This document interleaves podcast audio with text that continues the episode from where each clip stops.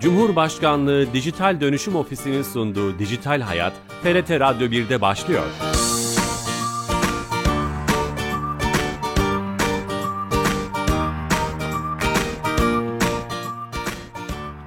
Herkese merhaba, ben Bilal Eren. Teknoloji ve dijitalleşmenin hayatlarımızı etkilerini ele aldığımız Dijital Hayat programımıza hoş geldiniz.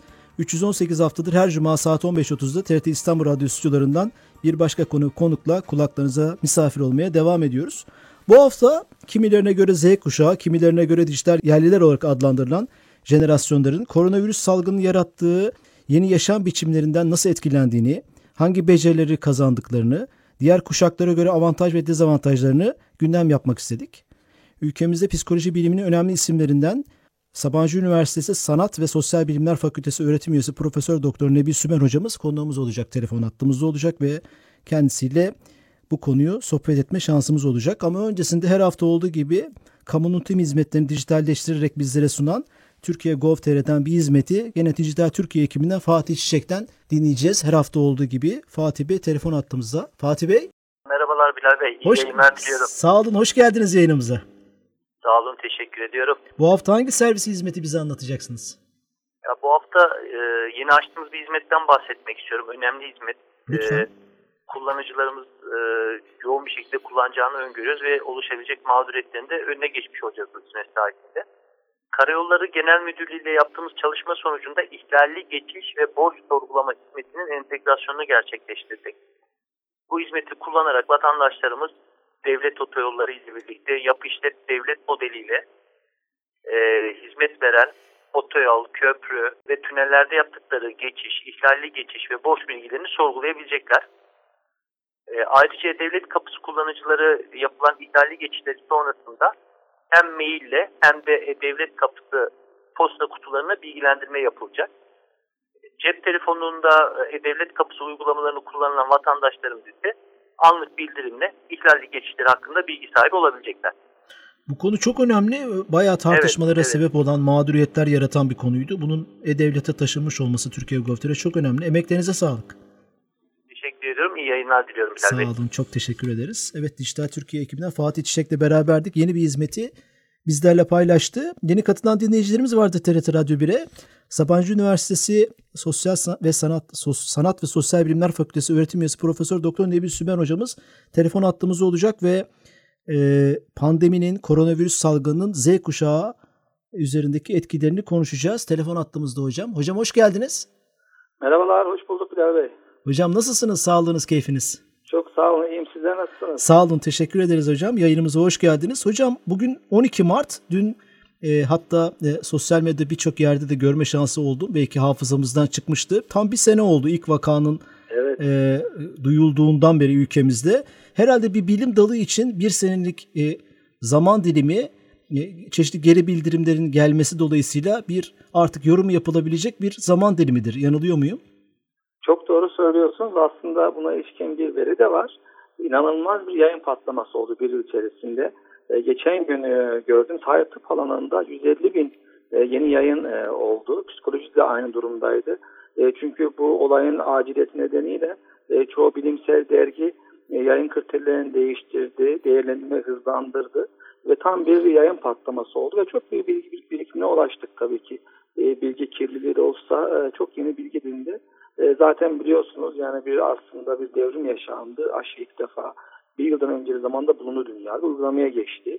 E, bu da tarihe geçecek önemli bir nokta. Yani hakikaten seneye devresindeyiz e, bugün. E, çok önemli bir gün. E, çok şey öğrendik bir yıl içerisinde. Mesafe alındı. Evet aslında e, e, şimdi bu öğrendiklerimizi, sizin öğrendiklerinizi bizimle paylaşmanızı rica edeceğiz. E, ko- koronavirüs salgını işte kimine göre dijital yerliler olarak, kimine göre Z kuşağı olarak nitelendirilen genç kuşakları nasıl etkiledi? Böyle parametreler var mı? Neler görünüyor hocam? Aslında bu konuya e, zaman ayırdığınız için e, teşekkür ederim Bilal Bey. Çünkü e, gençleri çok fazla konuşmadık gerçekten. Çok sayıda araştırma yapıldı ama bir şekilde gündeme pek gelmediler. Şimdi bu söylediğiniz gibi Z kuşağı denilen ama bence gençlik demek en doğrusu galiba. Yani daha genç yaşta olanlar 18-30 yaş arası diyelim e, olanların bir avantajı var. Söylediğiniz avantaj yani dijital e, teknoloji doğmuş olmaları. Bu nedenle büyük avantajları vardı. Çünkü yeni çalışma düzeni, esnek yaşam, işte e, çevrim içi eğitim, e, diğer özellikler için bir avantaj aslında. Onların buna aşina olmaları, bunun içine doğmuş olmaları ve etkili kullandılar. Ama büyük bir dezavantaj da yaşadılar e, bu dönemde.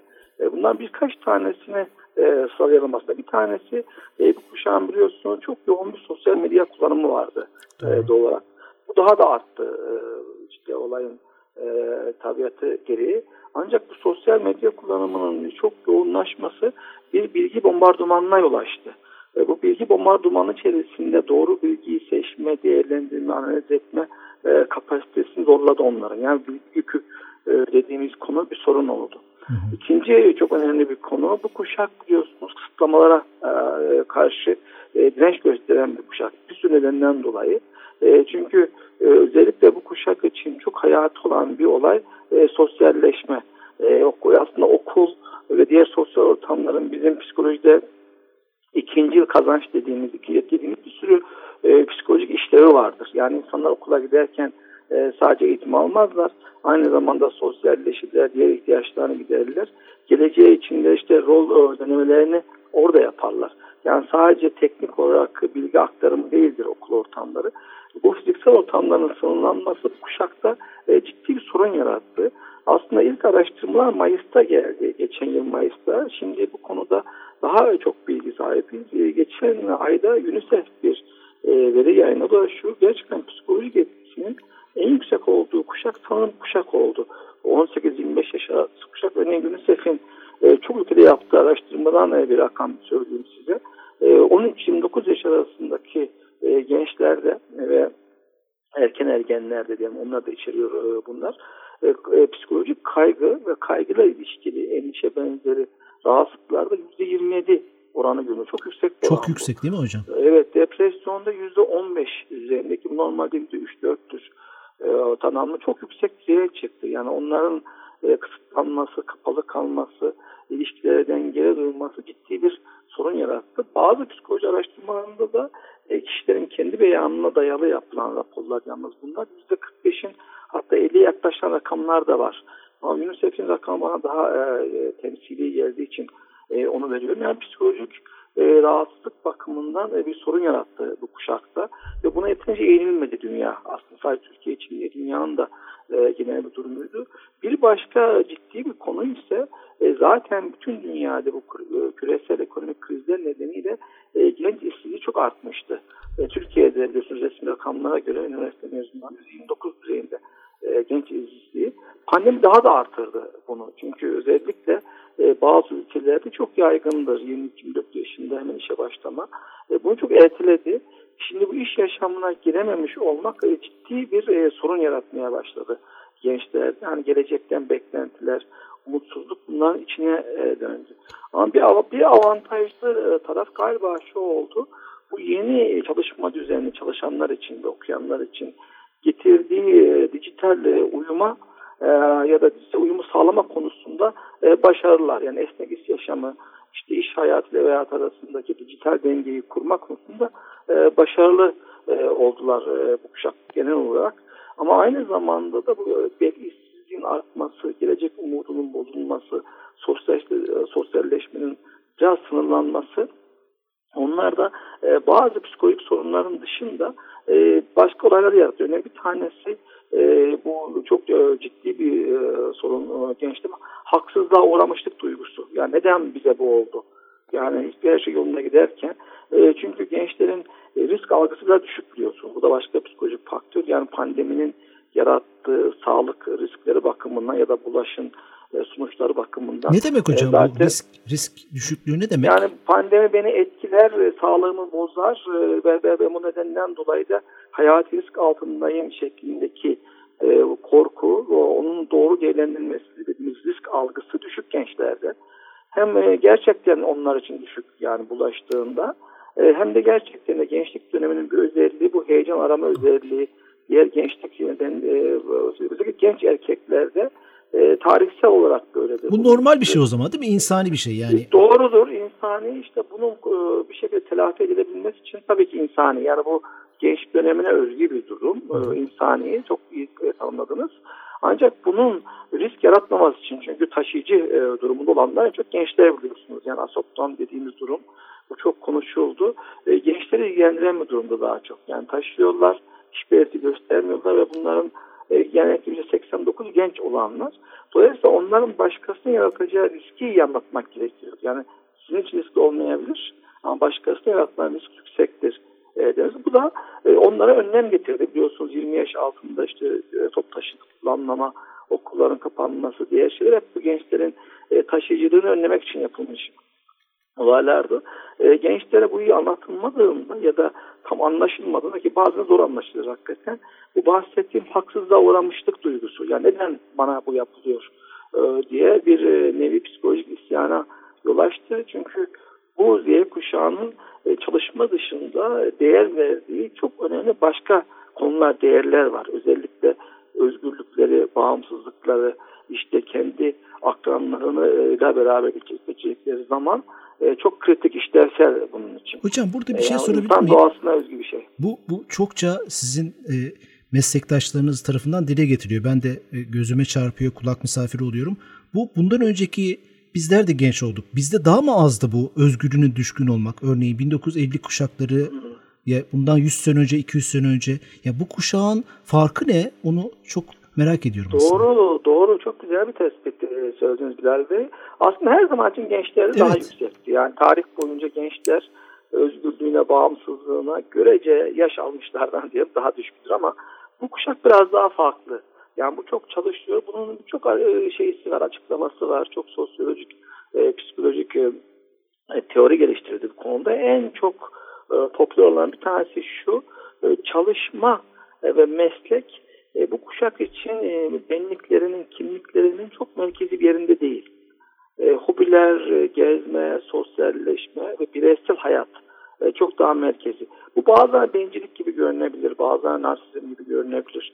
Hatta bu konuda çok e, aile içinde tartışma olur biliyorsunuz. Şimdi kuşak böyle işte farklı diye ama bu bir dönem ve bu dönem işte dijitalleşmeyle, sosyal medyayla, yeni dünya düzeniyle ilişkili ama çok olumsuz değil aslında. Geçiş dönemlerinin belirsizliği nedeniyle geçiş dönemlerinin yarattığı böyle tehdit, ondan sonra yeniliğe karşı e, bir temkinli olmadan kaynaklanan kaygı yaratıyor insanlarda, ebeveynlerde.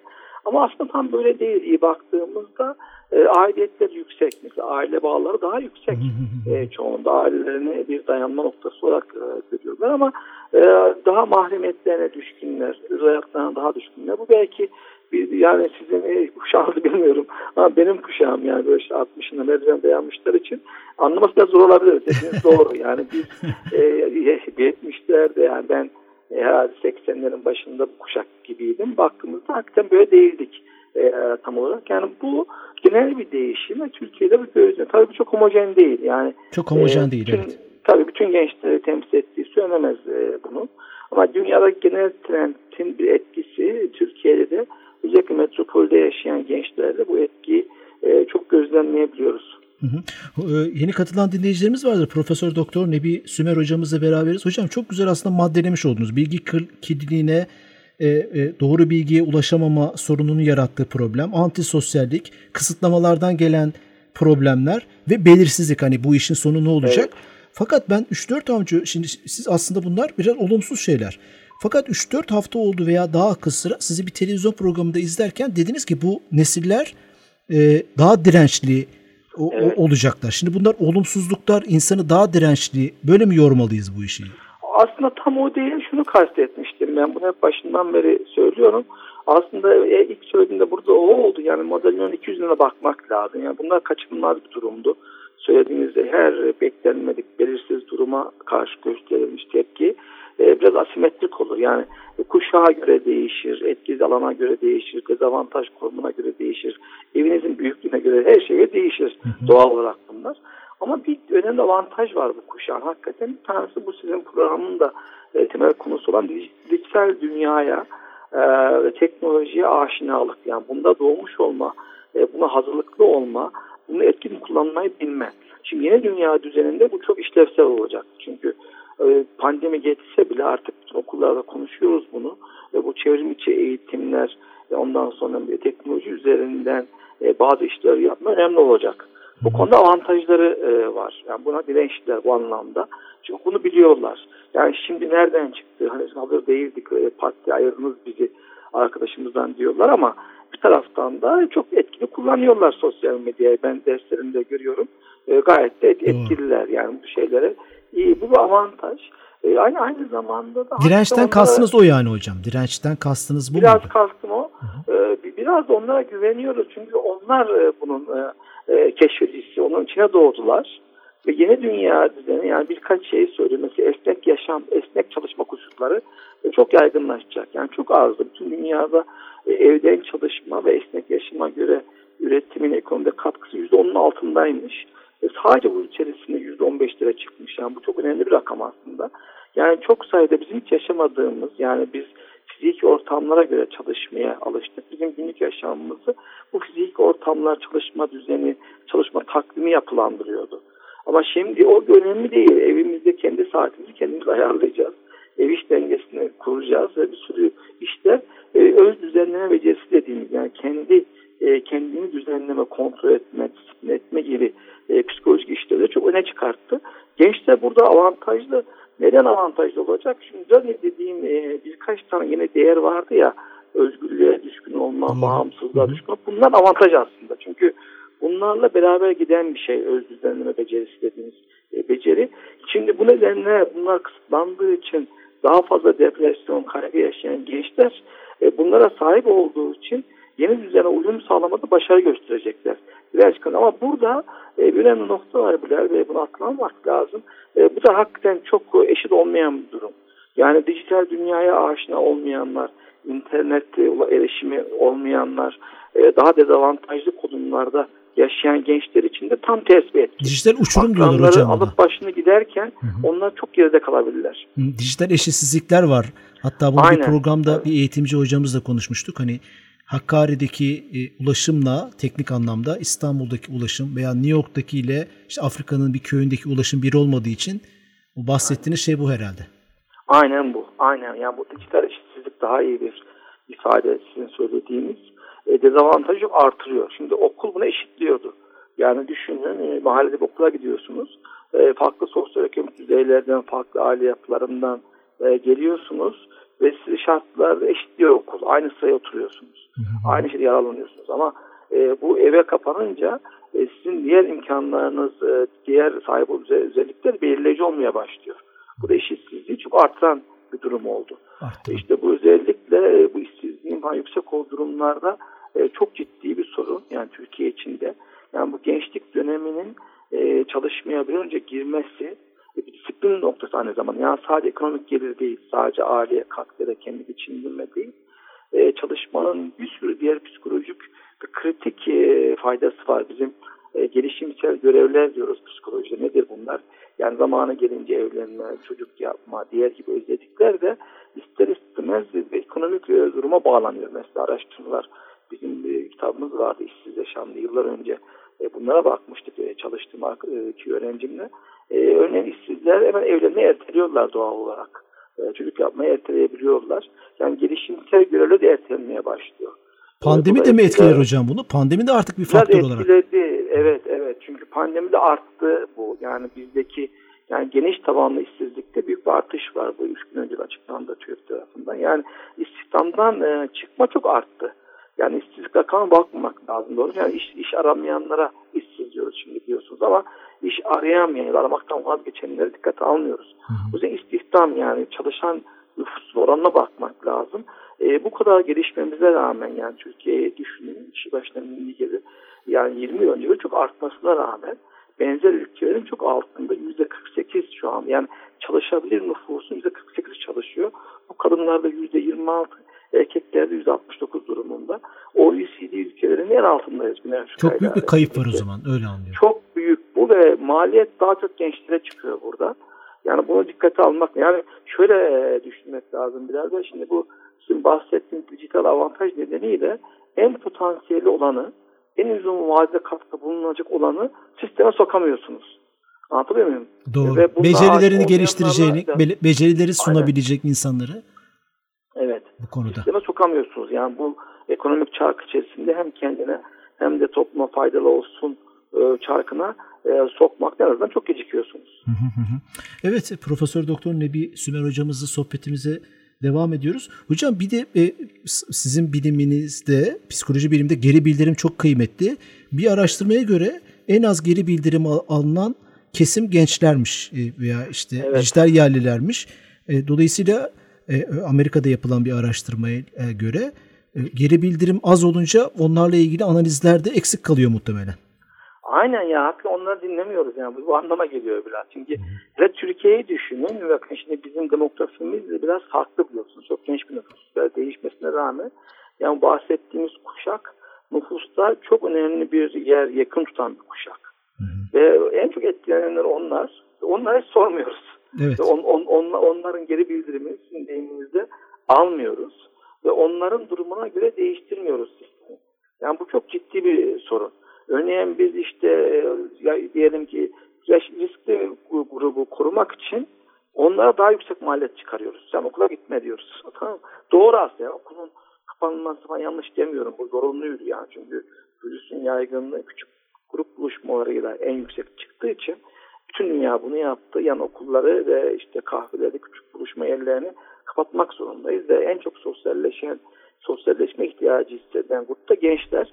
Dolayısıyla en çok onlardan fedakarlık istiyoruz. Doğru. Fedakarlık istiyoruz ama geri bildirimini almıyoruz. Çok çok çok önemli, çok önemli bir yani, eksik. Evet, çok kritik bir Bu, nokta. Yani onların aidiyetleri için, e, kimlik gelişimleri için, e, ondan sonra onların hani e, değer verildiğini onlara göstermek için bunu yapmak gerekiyordu. Yani çünkü potansiyel de onlarda üstelik. Evet. Hocam çevreci yaşamla ilgili bir soru soracağım ama 40 saniyelik bir aramız olacakmış. Yönetmenim hani uyarıyor.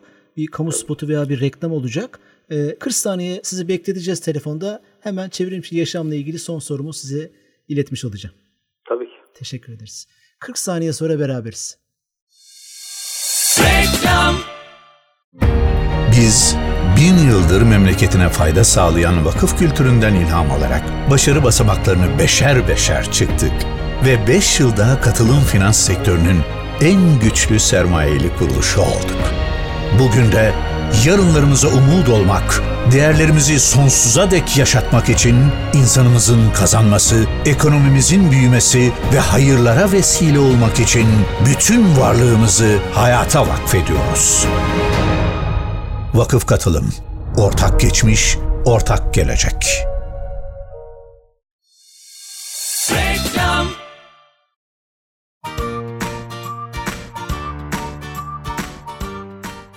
Dijital Hayat devam ediyor. Tekrar beraberiz Dijital Hayat'ta. Ee, Sabancı Üniversitesi Sanat ve Sosyal Bilimler Fakültesi öğretim üyesi Profesör Doktor Nebi Sümer hocamızla beraberiz. Hocam e, çok güzel aslında bir çerçeve çizmiş olduk. Son sorum şu. E, çevrim içi yaşam hep şöyle bir şey e, var. E, muhtemelen e, altında doğruluk payı ve çalışmalar vardır.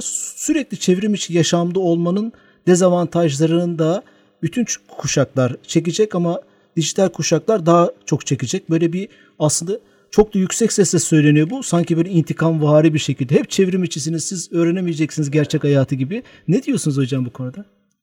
Yani hakikaten bu çok kritik bir nokta. Bu çevrim içi yaşam bir avantaj sağladı tabii ki bir sürü nedenden dolayı ama e, doğası gereği insanın normal gelişimine hem psikolojik hem nörolojik hem sosyolojik gelişime uygun değil.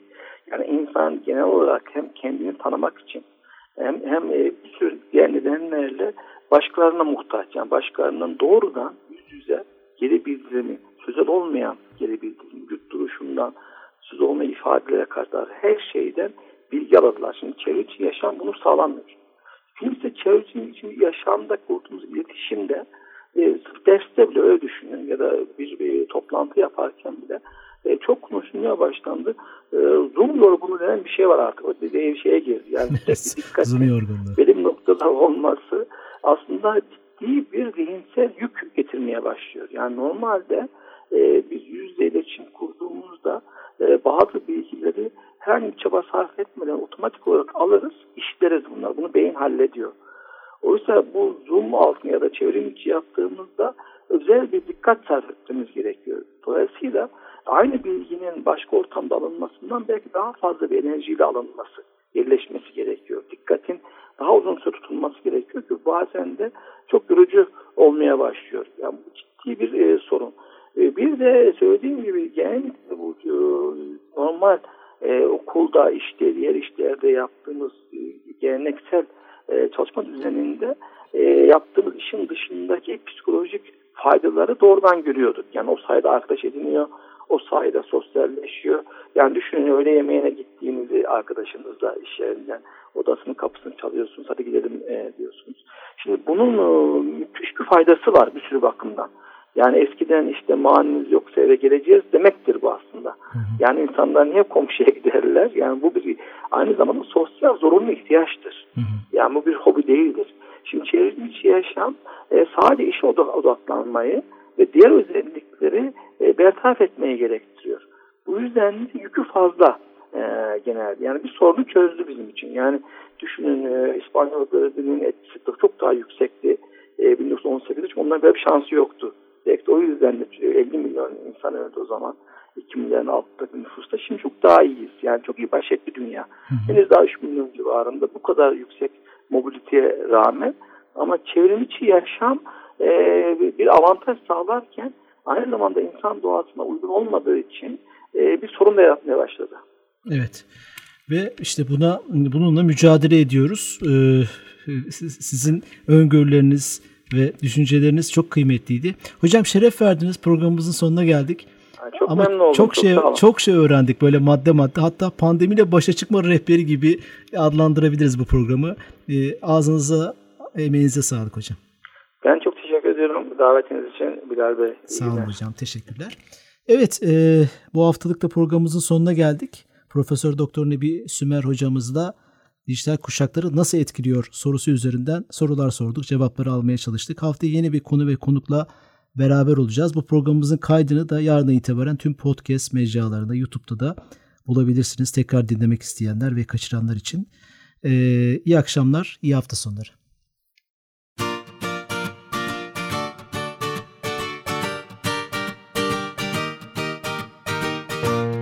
Cumhurbaşkanlığı Dijital Dönüşüm Ofisi'nin sunduğu Dijital Hayat, TRT Radyo 1'de sona erdi.